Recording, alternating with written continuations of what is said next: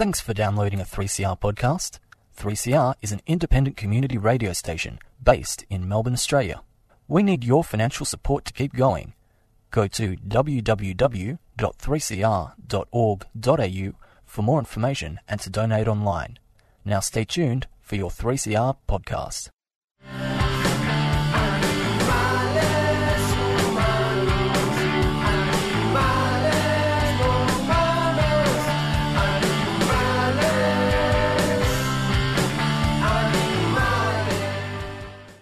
Welcome to Freedom of Species. Freedom of Species brings animal advocacy to the airwaves.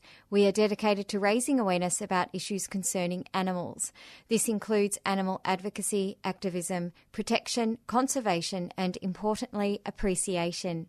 We are broadcasting from 3CR studios in Melbourne, Australia. Live streaming and recent podcasts are available via the 3CR website, and all podcasts are available from the Freedom of Species website and iTunes. Thanks for tuning in. I'm Emma Townsend. The Global Food Forum was held in Melbourne this week, the tagline being Australia's place at the table. There were international bigwigs in dairy, meat processing, farm machinery, feed represented. Our Agricultural Minister, Barnaby Joyce, was there. The United Nations has stated the world must move away from animal products. I quote, a global shift towards a vegan diet is vital to save the world from hunger, fuel poverty, and the worst impacts of climate change. Unfortunately, I doubt that that is being discussed at the Global Food Forum. Let's face it, if we were serious about climate change and feeding the world's hungry and decreasing disease, animal agriculture will not be centre of place at this table. Helping to influence a world away from the animal agribusiness centric view is an organisation called Brighter Green. Brighter Green is a public policy action tank that works to raise awareness of and encourage policy action on issues that span the environment, animals, and sustainability.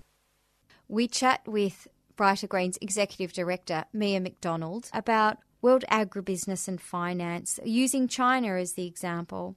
We also talk about activism in China, a bit about Brighter Green's Chinese documentary film called What's for Dinner that is making great waves. And we also speak about that headline that raced around social media last week Fed's vegan diet best for planet regarding the US dietary guidelines. Mia MacDonald herself has had vast experience working in a range of international non governmental organisations. That includes the Ford Foundation, the World Wildlife Fund, Green Belt Movement, Sierra Club, and Save the Children, as well as several United Nations agencies. Mia is also a senior fellow of the World Watch Institute and on the board of Farm Sanctuary Food Empowerment Project. I'm sure I've missed out a few roles there that Mia has in her spare time.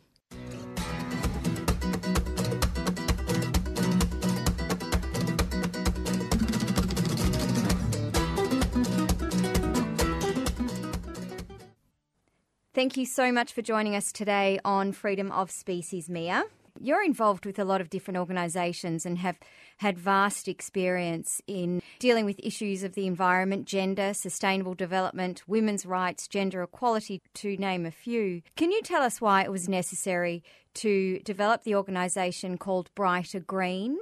Yes, thank you for asking that question. So, Brighter Green began about seven years ago and it was something I had thought about for a little bit of time. And as you mentioned, based on my background, I had done quite a lot of international development work and had worked in a number of different sectors. And since you've laid them out, I don't need to repeat those. But I saw a certain number of issues where it struck me there was confluence between environmental issues and issues that one might think of as animal rights or animal welfare issues. And yet I saw very little work being done on those issues in a global context.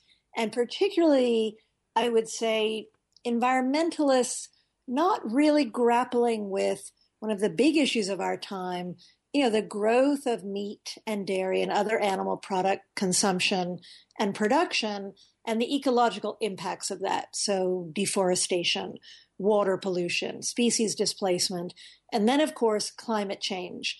And it struck me that there really was the need for an organization, a policy organization, and we call Brighter Green a public policy action tank that would do very credible research at the intersection of a number of these sectors environment, animals, global development, equity, sustainability, and would also seek to educate and conscientize policymakers, and from there, the media and the general public. And so it was really because I didn't see another policy group doing this kind of work. And it felt to me that so many of the key issues facing us, you know, as a species and as a planet, are really issues that cross field. So you can't say I'm only doing deforestation. I don't care about gender or I don't care about the livestock sector.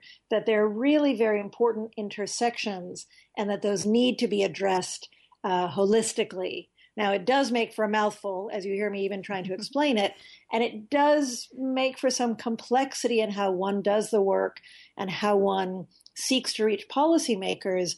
But I actually uh, think that it, it really is a way to get to some better solutions, some new thinking, some outside of the box thinking, and some coalitions that can, you know, if we believe in citizen power, and I do, uh, can really bring about some changes in, in what we take now as business as usual.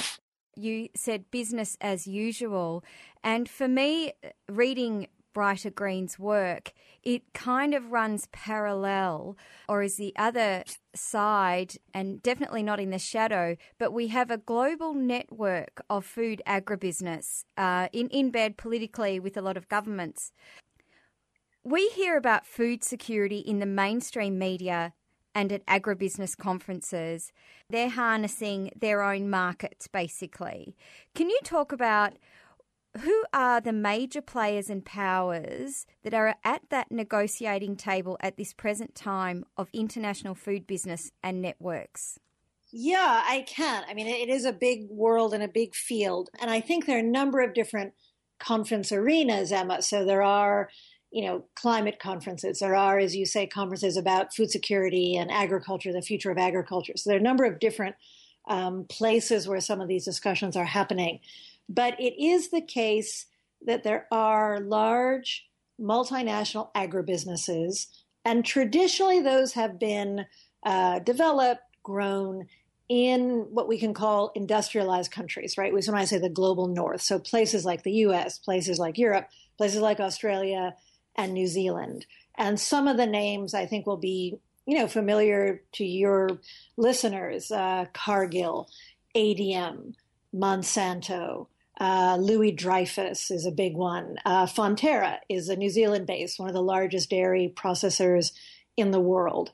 Um, and there are a number of others that we could we could talk about. Uh, there is actually now the largest beef processing conglomerate in the world is a Brazilian based company called JBS, and they you know in the last several years bought a number of other companies in the meat and feed sector, so become extremely big.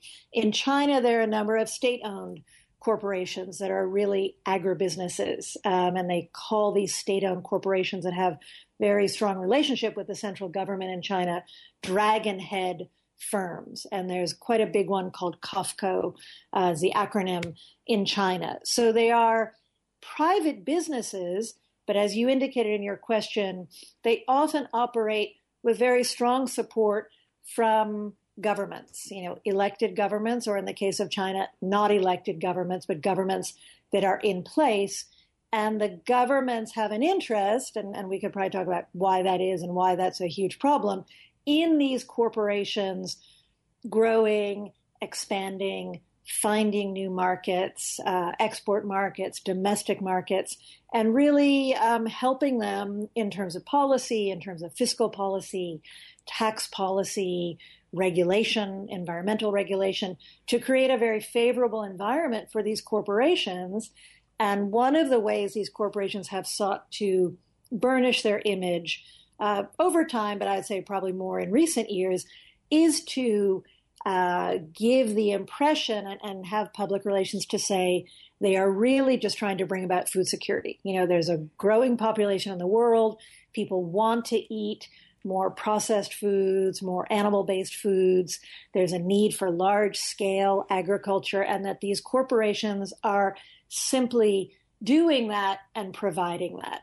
And therefore, in their view, and the view of the governments that support them, uh, improving the world in certain ways.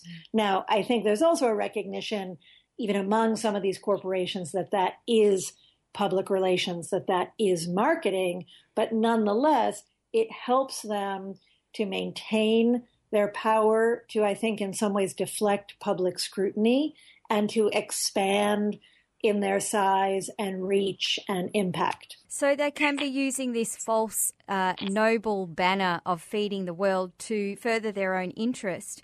And you touched on there that governments subsidise these agribusinesses to expand. Can you also comment on the financing aspect of like the World Bank backing these developments? Yes, I can. I mean, there is, as you indicated, there are subsidies, you know, I should just talk about that for a minute. I mean, in the US, there are subsidies for production of grain, and it's often feed grain. So it's used in livestock production. It's also used sometimes in biofuel production. And so there are, you know, cash payments to support the harvesting, the cultivation, and then harvesting of, of large swaths of corn and soy. Monocultures have a lot of negative effects on biodiversity, water because of chemicals and fertilizers used in those crops, and obviously crowd out more diverse and, and perhaps more climate resilient crops. The World Bank and the IFC are another area, and there is a complexity to it because from time to time the World Bank will say, and there have been some papers written to this effect produced by the bank, you know, we really want to help promote more sustainable food systems we see that there are problems with a factory farm based model that's very common in the US and, and also in Australia and Europe and, and other regions. And we want to focus on more holistic kinds of agriculture.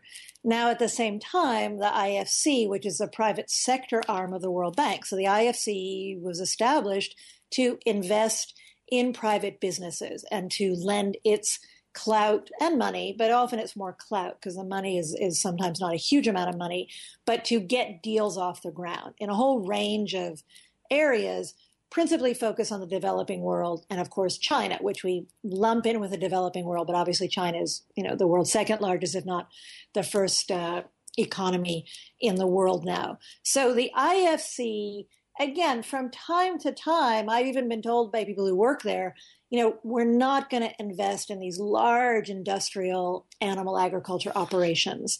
Yet there are still investments made, certainly in Chinese agribusiness, agribusinesses in Brazil, and other regions where we could really say these are not helpful to the local food economy, the local food system, certainly not to a global environmental agenda, nor a food security agenda, because as I'm sure you know, the resources required to produce animal based foods almost, you know, in terms of every uh, kind of food, the resources for the animal based foods far outweigh those required to produce plant based foods. Mm. So, in terms of a real food security, if that was the real mission, one would decrease the amount of animal based foods and really seek to increase plant based crops and uh, a diverse range of plant based crops. So there is that factor, although I would say to your listeners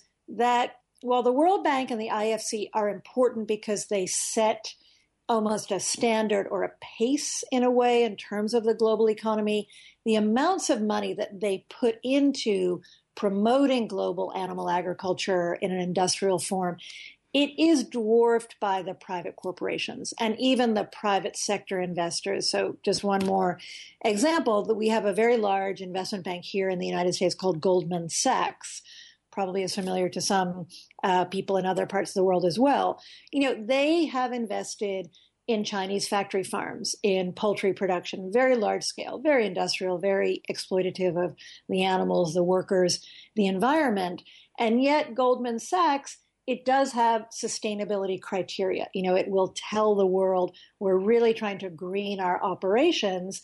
And yet, those sustainability uh, commitments never seem to mix with an interest in making money from animal agriculture. And obviously, to my mind and many other analysts, that's an important contradiction and a, and a significant contradiction. You are listening to 3CR 855 Freedom of Species. We are speaking with Mia MacDonald, Executive Director of the New York based public policy action tank Brighter Green. Brighter Green works at the intersection of issues related to the environment, animals, and global development. You state in the policy paper on the Brighter Green website what the Chinese eat and how China produces its food affects not only China but also the world. Food security is meat to them. They have stockpiles of pigs as countries stock oil. Can you elaborate more on that statement that, you know, how, how they eat and produce their food affects not only them but also the world? Yeah, I will. And that's a very good question. One of the main things about China, as obviously most of us know, it is the most populous country in the world. So there are 1.3 billion people approximately.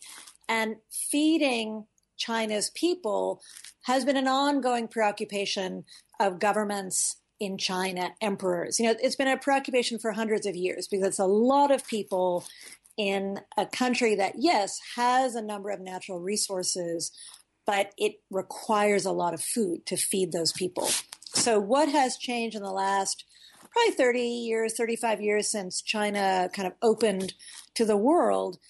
One change has been an increased production, but also consumption of animal based foods, principally pork. China raises between 500 million and 700 million pigs a year as well as billions of chickens, which at some level the numbers are shocking. At another level, not entirely surprising because the US produces as many as 9 billion chickens a year for mostly our own domestic consumption. And our population is about um, a quarter of what is in China. So the Chi- you know, as the Chinese economy has grown, as a history of famine has really imprinted itself on the Chinese people, you know, to this day. Uh, there's more demand for what are seen as higher value, higher quality foods, and more supply. You know, both as I mentioned before, state-owned corporations as well as global agribusiness. You know, a, a KFC is very common in Chinese cities. Uh, McDonald's is opening a new restaurant almost every day in China as we speak big grain producers, Cargill, uh, others, want to sell to China. Why it matters for the world. So it obviously matters for those animals, for the people in China who also are experiencing water pollution from livestock operations, you know, public health effects from overconsumption of a more Western style diet. But what has been happening, again, in the past, let's say five to 10 years, is to feed those animals that China is raising in, in enormous numbers. It is looking for the components of livestock feed, and that's principally soy, soy meal, as well as corn. And so China is buying growing uh, and vast quantities of those on global markets. So just one one example I'll give is in Latin America, where soy has really expanded, whether it's Argentina, Paraguay, Brazil, into forested areas, grassland, a whole range of ecosystems. China is buying, uh, in some cases, in, let's say in the case of Brazil, more than half of Brazil's soy crop is now exported to China. And many of those governments and many of the agribusinesses see an almost uh, unending demand from China for feed grains. And, you know, even in the US, there's more export of soy and corn to China, not to feed Chinese people directly, but for these Chinese animals. And unfortunately, that story is not terribly well known. And the consequences, principally ecological, but, but others on food prices, a whole range of ways that that will affect the global environment the global economy and the shape of the global food system. I think you said that 85% of the world's soy, correct me if I'm wrong, does mm-hmm. actually go to China to feed the animals in their intensive production systems. If you've got so much soy coming from Latin America or coming from other countries in such vast quantities, can you just go into how that fluctuation in the markets as well can really affect the world. How can that kind of transaction between countries really affect the global economy? Or Yeah, sure. Uh, but just one quick correction. So sure. it is that 85% is really the global soy harvest that goes to feed livestock. So we can't say that it's 85% that is going to China alone. Um, it's it's more nationally based. Like we could say about 50% of Brazil's export of soy is going to China and is virtually all being used for livestock feed. But it isn't the case that China, just as one country, is consuming 85% of the world's soy. Okay, so it is more, it is 80, 85% refers to the proportion of the global soy harvest that goes to feed livestock flesh out a bit how this, you know, this movement around the world uh, in such a vast scale affects the world, especially when we're interrupted with fluctuating prices. Yes, exactly. And the prices will likely fluctuate more even with climate change, you know, just because the weather is going to fluctuate. Uh, yes, so because China is such a large purchaser of, for example, soy uh, and increasing amounts of corn, it can affect the global price. So let's say there's a 1% increase in the amount of soy China wants to purchase. That can make the price higher for everyone who wants to purchase soy. Now, because soy is mostly purchased for livestock, we might say, well, that's not such a bad thing. But as more land is going to be planted in soy, as well as corn, but soy is really the principal ingredient in most livestock feed. That means that, you know, certain landscapes that exist now, forest, grassland, will be displaced. It also means that the there will be a stronger interest in maintaining that trade with China, right? Because it gives the producers some security to know I'm going to sell virtually all of my harvest to China, or I'm going to sell half of it to China this year. And there can be ripples and, and even stronger than ripples, ructions in global food prices because of the demand from China. 3CR, radio that's independent, progressive, and making a difference. You are tuned in to Freedom of Species. We are talking today with Mia MacDonald, Executive Director of Brighter Green, a policy action tank based in New York that does great work all around the world. And we are chatting with Mia today about China and the developing exponential growth in agribusiness there and the effects that has on the world. Now, I do want to say at the same time, even though China is quite quickly increasing its meat consumption, the Chinese still eat a lot of vegetables.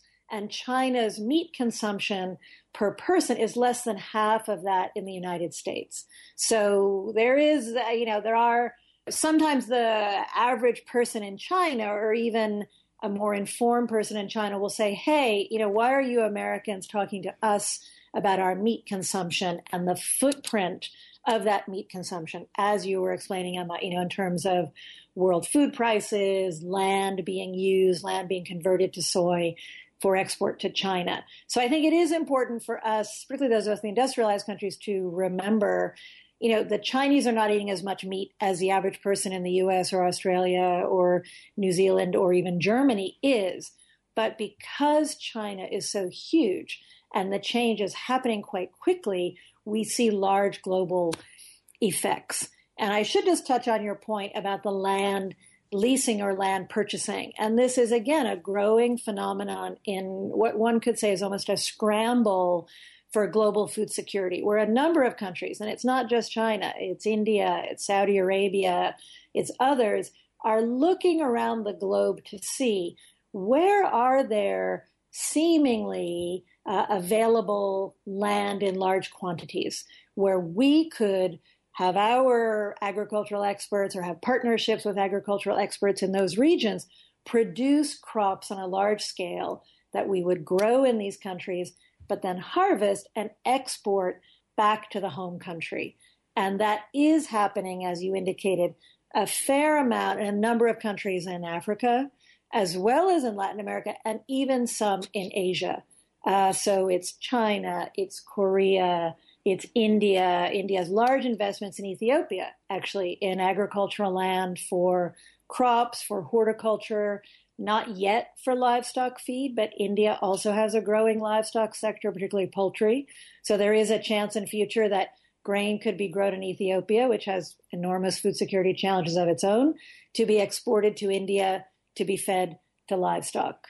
Um, so yes, China is part of that, but it's it's not the only country doing that. It's only two generations since the famine of 1959 and 60 in China, uh, where the government actually quote that peasants must have uh, two liquid meals a day. I think something to that effect.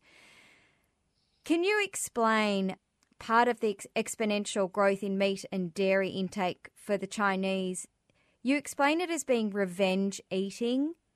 Can you explain that a bit more? And how much of an influence that you believe that is, and how far does that status culture overshadow the fact that this diet from this agricultural model is actually bad for their health?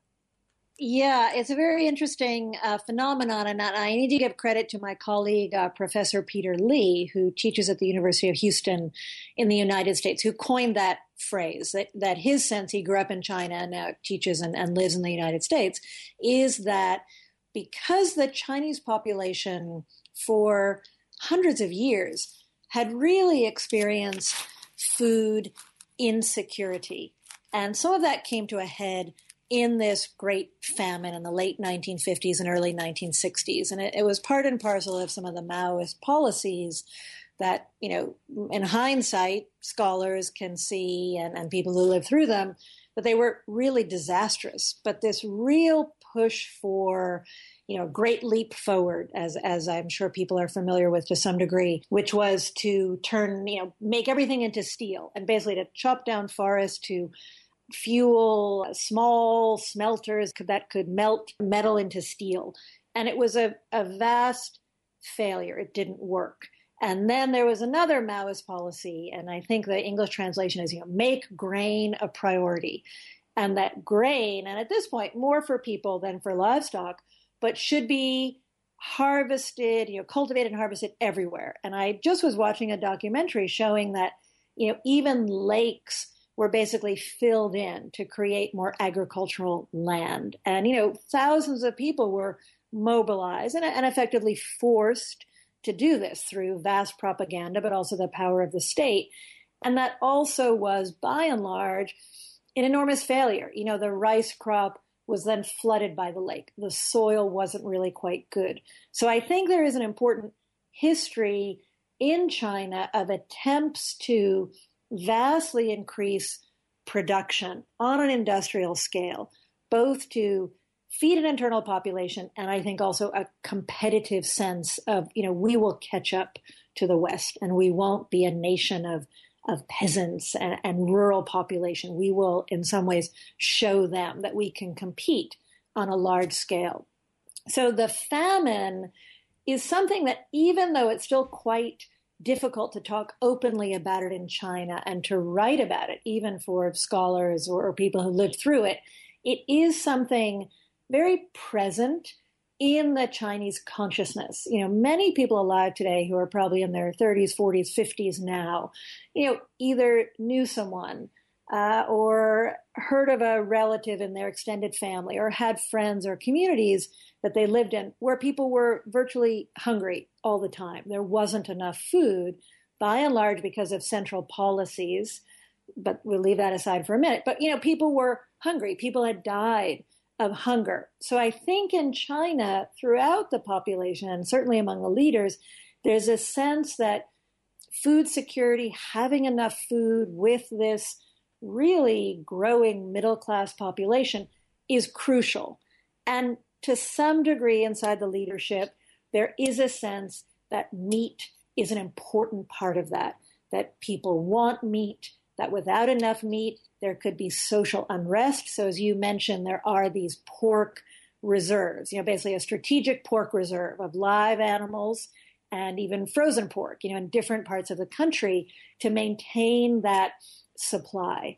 Now, whether that really is the case is open to question. Whether that will continue to be the case is open to question. And I will say, as you say, there's a lot of dire things here.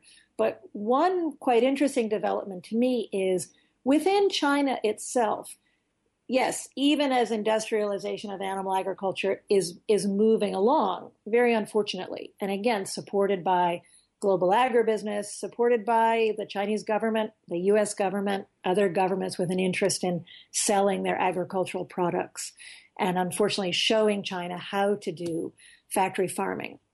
At the same time, there are a growing number of people in China who are asking about, well, is this really the way to produce food? Is it sustainable? Is it humane? Isn't it, as you indicated, Emma, producing a number of health problems, you know, from obesity to diabetes to heart disease to cancers that have a link to diet.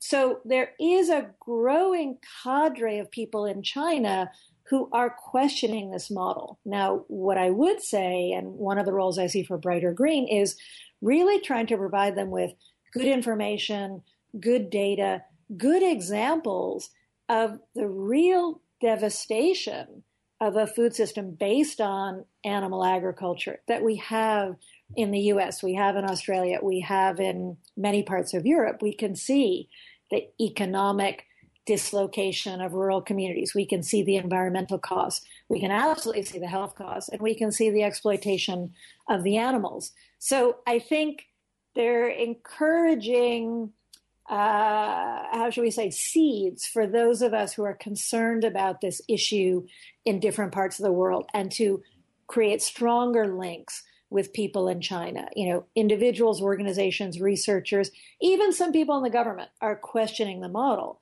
But unfortunately, this model, this very destructive model, has a lot of resources behind it, you know, financial, political, uh, marketing. And that is a big super tanker to be trying to contend with. Mm.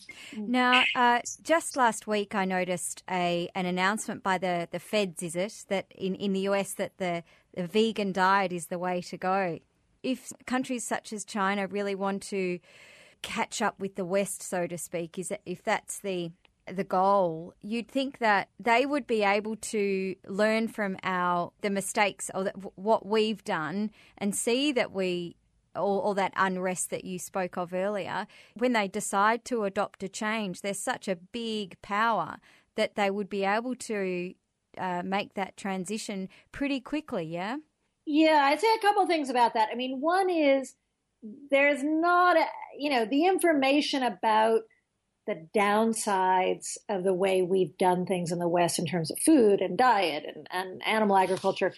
It's not widespread in China.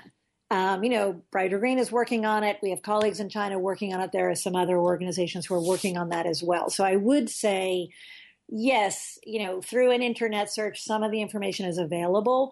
But unlike, I think, in the US and Australia, in Europe, where there is, uh, I would almost say, a more, much more mainstream re examination of this model that is not happening in China. And again, as I mentioned before, there are just a lot of forces that are invested, have a vested interest, have a lot of profit to be made from this industrial model, even though we know it's it's absolutely not sustainable and, and not equitable. So I so I should say that.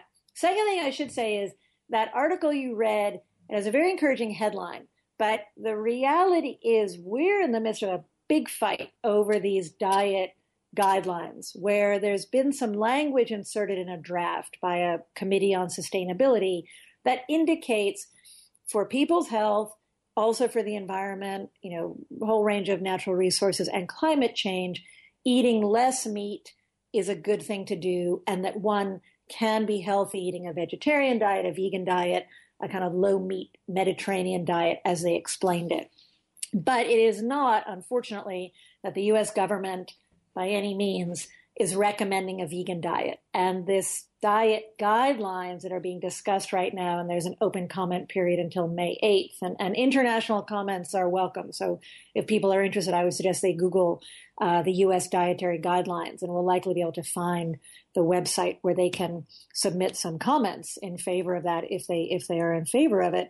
Um, that is still a, a big struggle, and it's not going to be clear where that lands probably till the fall. So, uh, unfortunately, yes, as an American, I would be really pleased if our government was more honest about the need to dramatically reduce, if not eliminate, consumption of meat, and then could be a model for the rest of the world on that. Unfortunately, we're not there yet. And as you have in Australia, we have in the US a very powerful livestock and feed sector, and they have kicked up a lot of fuss about these dietary guidelines, even though the language in those guidelines is, you know, it's good, but it's it's not radical by any means. It's relatively um, contained.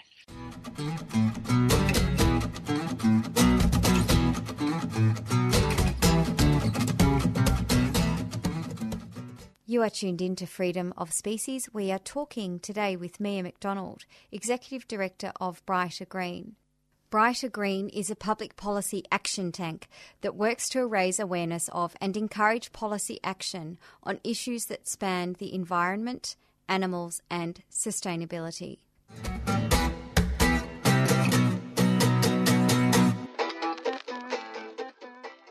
Let's go back to how Brighter Green, what your role is in, in these changes, if we could have some more examples.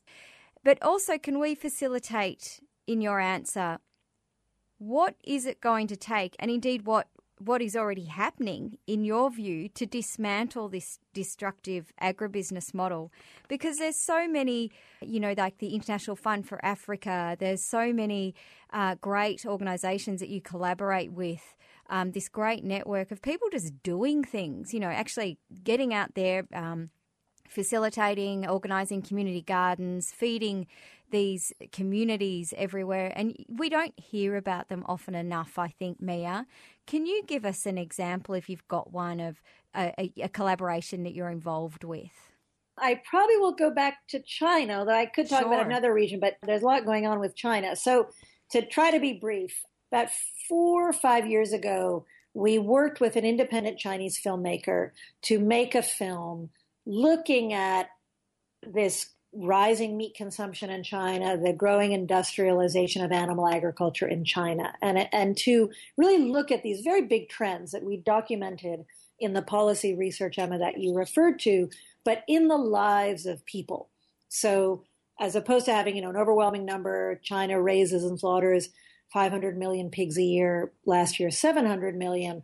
Well, well, what does that mean? You know, who who is promoting more consumption of pork? How are farms being industrialized? Uh, how are people eating? How are people experiencing the changes in diet, including growth of fast food? So we worked on a documentary film that's called What's for Dinner. So made by a really terrific filmmaker named Jian an independent Chinese filmmaker, and an all Chinese crew. And that film has been seen in a, in a number of countries outside of China. But until last summer, hadn't been seen in China. And there, there are various reasons for that, including funding and others. But we had a nice opportunity where one of our Brighter Green associates, who is Chinese, was going to China for a conference and could help organize a series of screenings. And we ended up, we thought we were doing six or seven screenings. We ended up doing about 35 in all different parts of China. And so through that, an online network. There's a web application or a phone application, I really should say, called WeChat. And a number of groups form, you know, just organically in different parts of China of people who'd seen the film, were engaged by it, were intrigued by the issues, and wanted to be involved at some level, you know, either showing the film to their community, you know, popularizing the film, uh, investigating some of the issues the film explores. And so we actually this year got some grant funds to continue to do that work. So to do more screenings of the film. We're actually uh, completing a screening kit now so people could show the film in their community and their university without the filmmaker or a brighter green colleague having to go to every screening because obviously China's a big country. You know, it's difficult to go everywhere. People wanted to see the film and to uh, really animate this online group of people who are coming to these issues. Some are Buddhists, some are concerned about animal welfare, some are really concerned about food safety, some are concerned about the environment, but to really try to grow that share with them information and examples and to see where that can go as a citizen movement and then also to intersect with the policy process. And, and one thing that might be of, of real interest to your uh, listeners is that these people in China are really interested in what are we doing in the US about factory farming? What are people in India doing about factory farming? What are people in Australia doing about it? They really want to learn not just the data, but also strategies for advocacy and for activism. And so we're working on that as well. Now, obviously, China is a difficult place to be an activist, you know, as, as, as we know that. So it's a bit different than trying to raise awareness, trying to protest in a, in a US system or an Australian system. Nonetheless, there's a real interest in learning from other regions. So I'm really excited about that. And and even from you know someone like Anteneh Roba from International Fund for Africa, there are things people in China could learn about how he is working on more sustainable food systems, how he's defining food security in a very practical as well as very aspirational way. So we are working to have people in different countries interact with this network in China, um, and I think it's it's really uh, a very interesting experiment. Is it going to change China overnight? Of course not. But is it laying some groundwork for a real citizen movement? Uh, yeah, I think potentially, or a piece of that.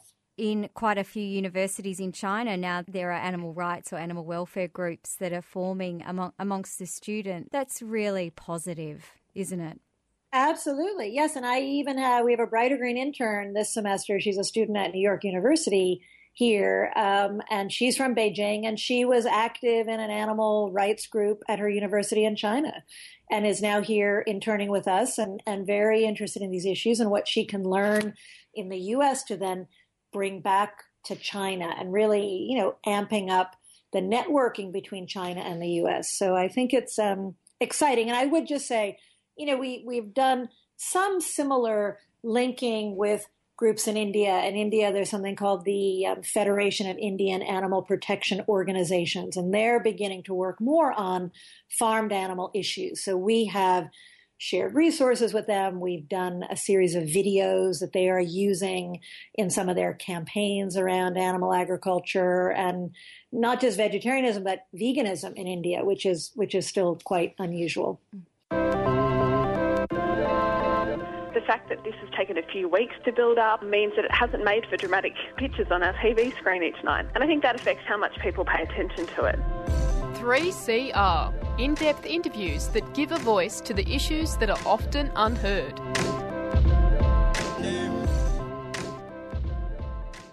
You are tuned in to Freedom of Species. We are talking today with Mia MacDonald, Executive Director of Brighter Green.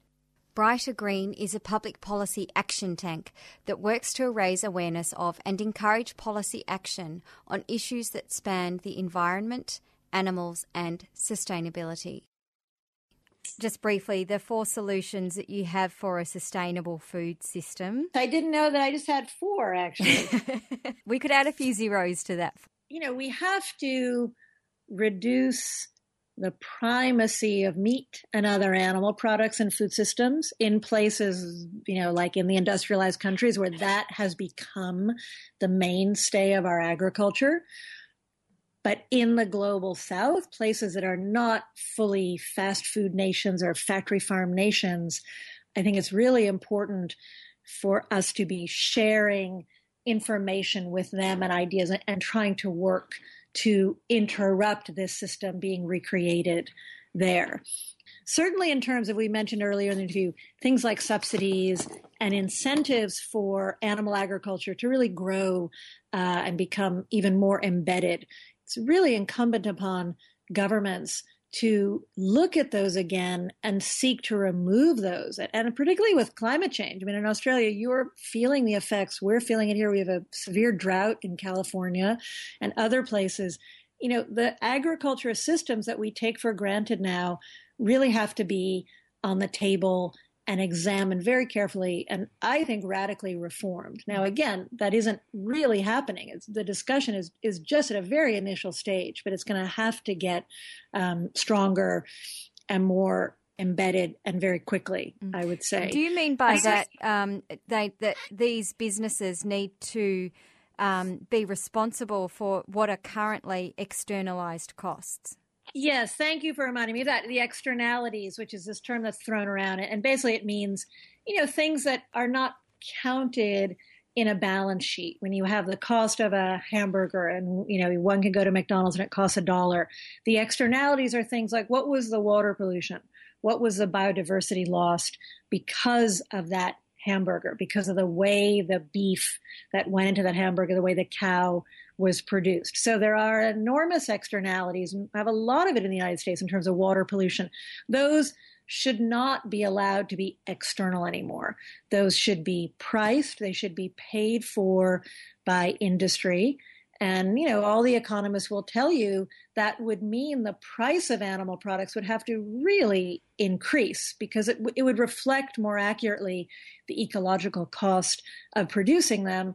And then the consumption levels would likely decline radically because the price has risen. So, yes, the incorporating the externalities into production is very important. And then I think one of the last things, which sounds a little bit utopian, but I'm not sure it is, is really seeking a national conversation about these issues and also international, you know, in climate change fora, in food security fora, as you mentioned before. But there has to be a way that nations really grapple with, for the example, in China. You know, how are resources being used? What kind of a food system are we creating?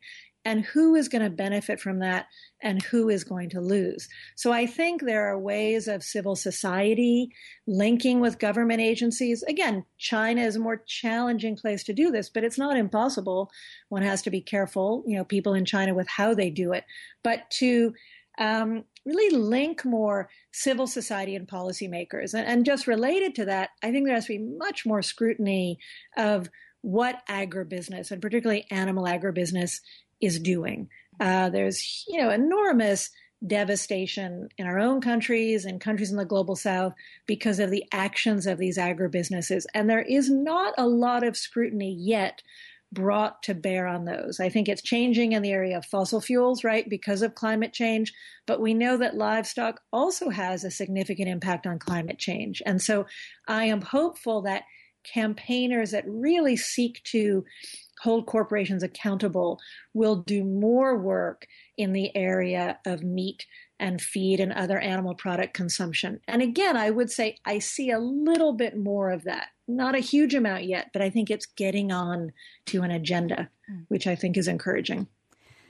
How can an Australian help the development of the Chinese movement in this area, Mia? That's a good question, Emma. I mean, a good point. I think a couple, I mean, I think several things. I mean, one, there may well be uh, individuals, NGOs in China that have links with organizations in China, whether working on environment or maybe food security, maybe even more sustainable farming, where they could seek to share resources, share ideas, share facts about factory farming with those colleagues. You can take a look at the What's for Dinner website, the film that I mentioned that we co produced. And if you are interested in liaising or, or the listener is interested in liaising with that network of people in China, there may well be ways to do that. I also think, you know, for those of us in the industrialized world, to really be scrutinizing what are the policies of our governments that are encouraging factory farming and this real obsession with feed, you know, around the world, livestock feed, to become embedded and to be a very strong focus of foreign policy. So, for example, in Australia, as in the US, I would imagine there's a lot of export of animal products and technologies, industrial technologies for producing animals to China. So I think Australian activists, researchers, civil society could document more of that and could seek to hold policymakers accountable. You know, why? Why are our governments doing that when all of the research that's been done by our scientists, scientists in other countries, as well as activists, indicates this system of factory farming, obsession with meat and feed production has so many negative consequences, enormous consequences, you know, from human rights to health to obviously the environment and the animals, to hold policymakers accountable for why would they promote at home, you know, more sustainable food systems, and yet globally and in a place like China, they are causing the absolute opposite to be created. Mm. How difficult is it in China as far as advocacy is concerned? Can you just highlight a little bit more? Are they is information not as accessible in China if you're the average citizen. If you want to become an activist in this area, how is it limited as such? It changes. And I think, you know, unfortunately, I've just been reading a bit more about the uh, new Chinese president who's been there a couple of years, that there is a real crackdown. Some people are saying, you know, some China observers and scholars, they haven't really seen anything like this since the Mao era in terms of really cracking down on certain forms of dissent. So the challenge is sometimes the boundaries aren't known. So, for example, you know, the WeChat groups I mentioned that we're helping, uh, you know, sort of grow in China. So far, that doesn't seem to be a problem. You know, even screening our film "What's for Dinner," um, there's nothing. I mean, yes, there's some things in it that could be construed as anti-government, but it's not an anti-government film per se, right? It's really more illuminating what's happening. That hasn't been a problem. There hasn't been any, you know, any official coming or any sense of, hey, what are you doing? What is this? But again, I don't think it's risen to, you know, sort of senior officials in the government know about the film yet.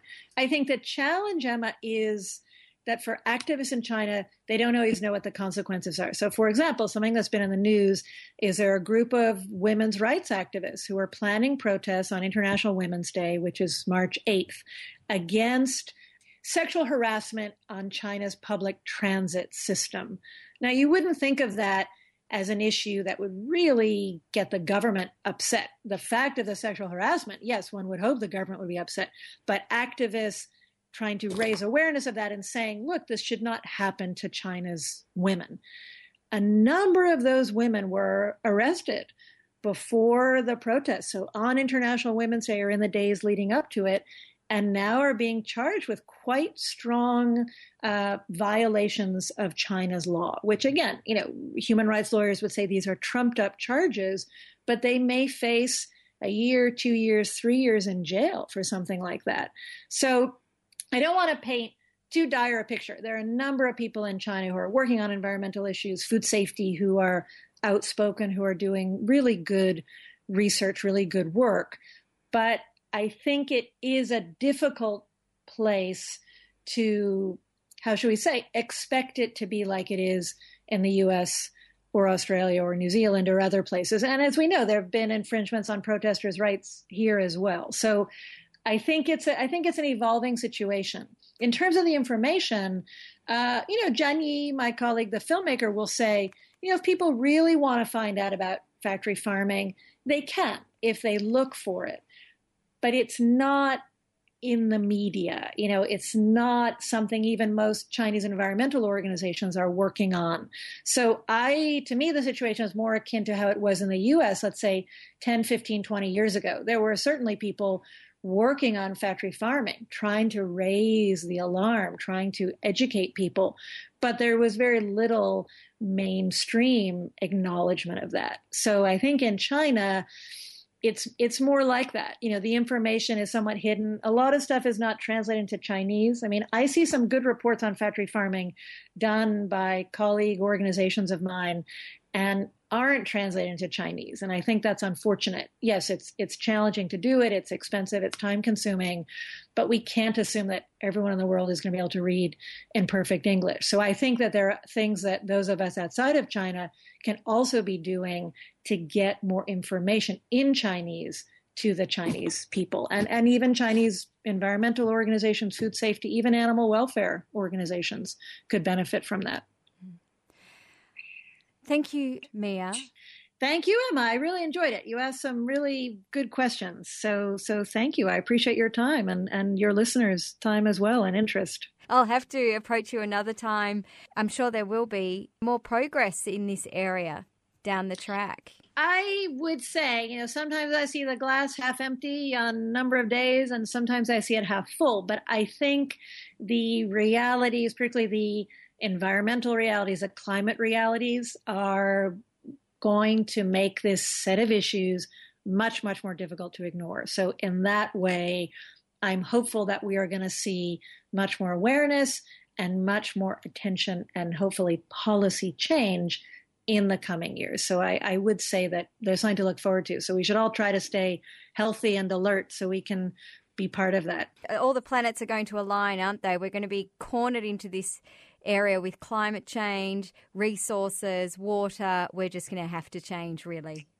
Yeah, it's too bad that we have to be cornered into it, right? Instead of being proactive. You know, people like Frances Moore Lappé told us about this 1971, you know, Diet for a Small Planet came out. So I think that's unfortunate that we seem to be very reactive as societies. Um, but nonetheless, I, I, do think that there will be some changes, some important changes. And I would just say for any of the listeners, you know, feel free to look at the Brighter Green website. So it's brightergreen.org. We are redoing our website. So the new site should be launched soon, but the but the you know existing site is up there.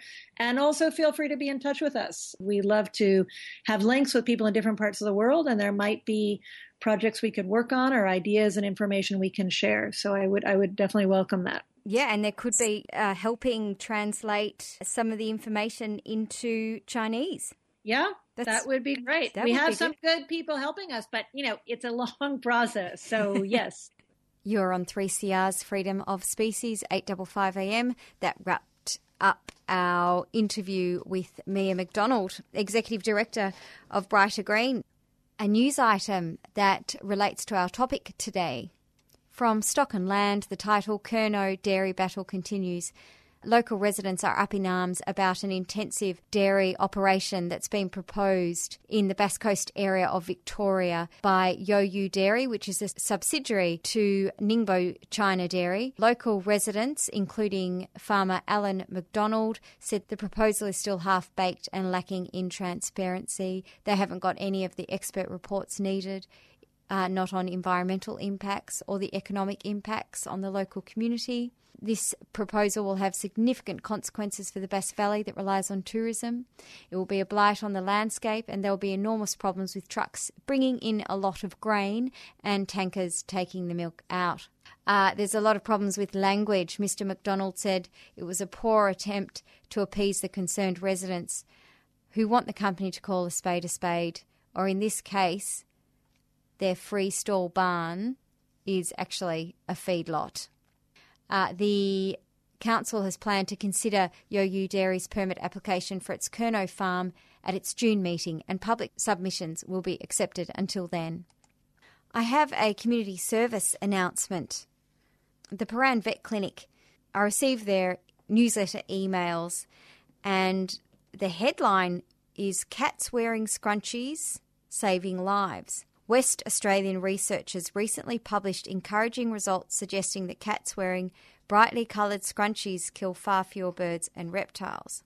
But before you go looking through your drawers for that hair accessory the 90s forgot, keep in mind only scrunchies designed to fit special safety collars are advised. The wrong scrunchie could not only be unfashionable, but potentially fatal if your cat gets it tangled.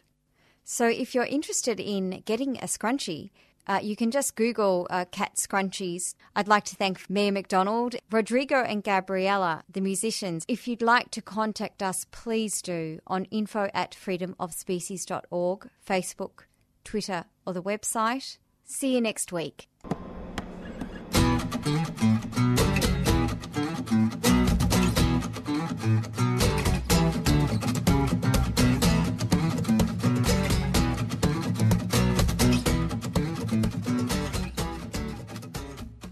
You've been listening to a 3CR podcast produced in the studios of independent community radio station 3CR in Melbourne, Australia. For more information, go to allthews.3cr.org.au.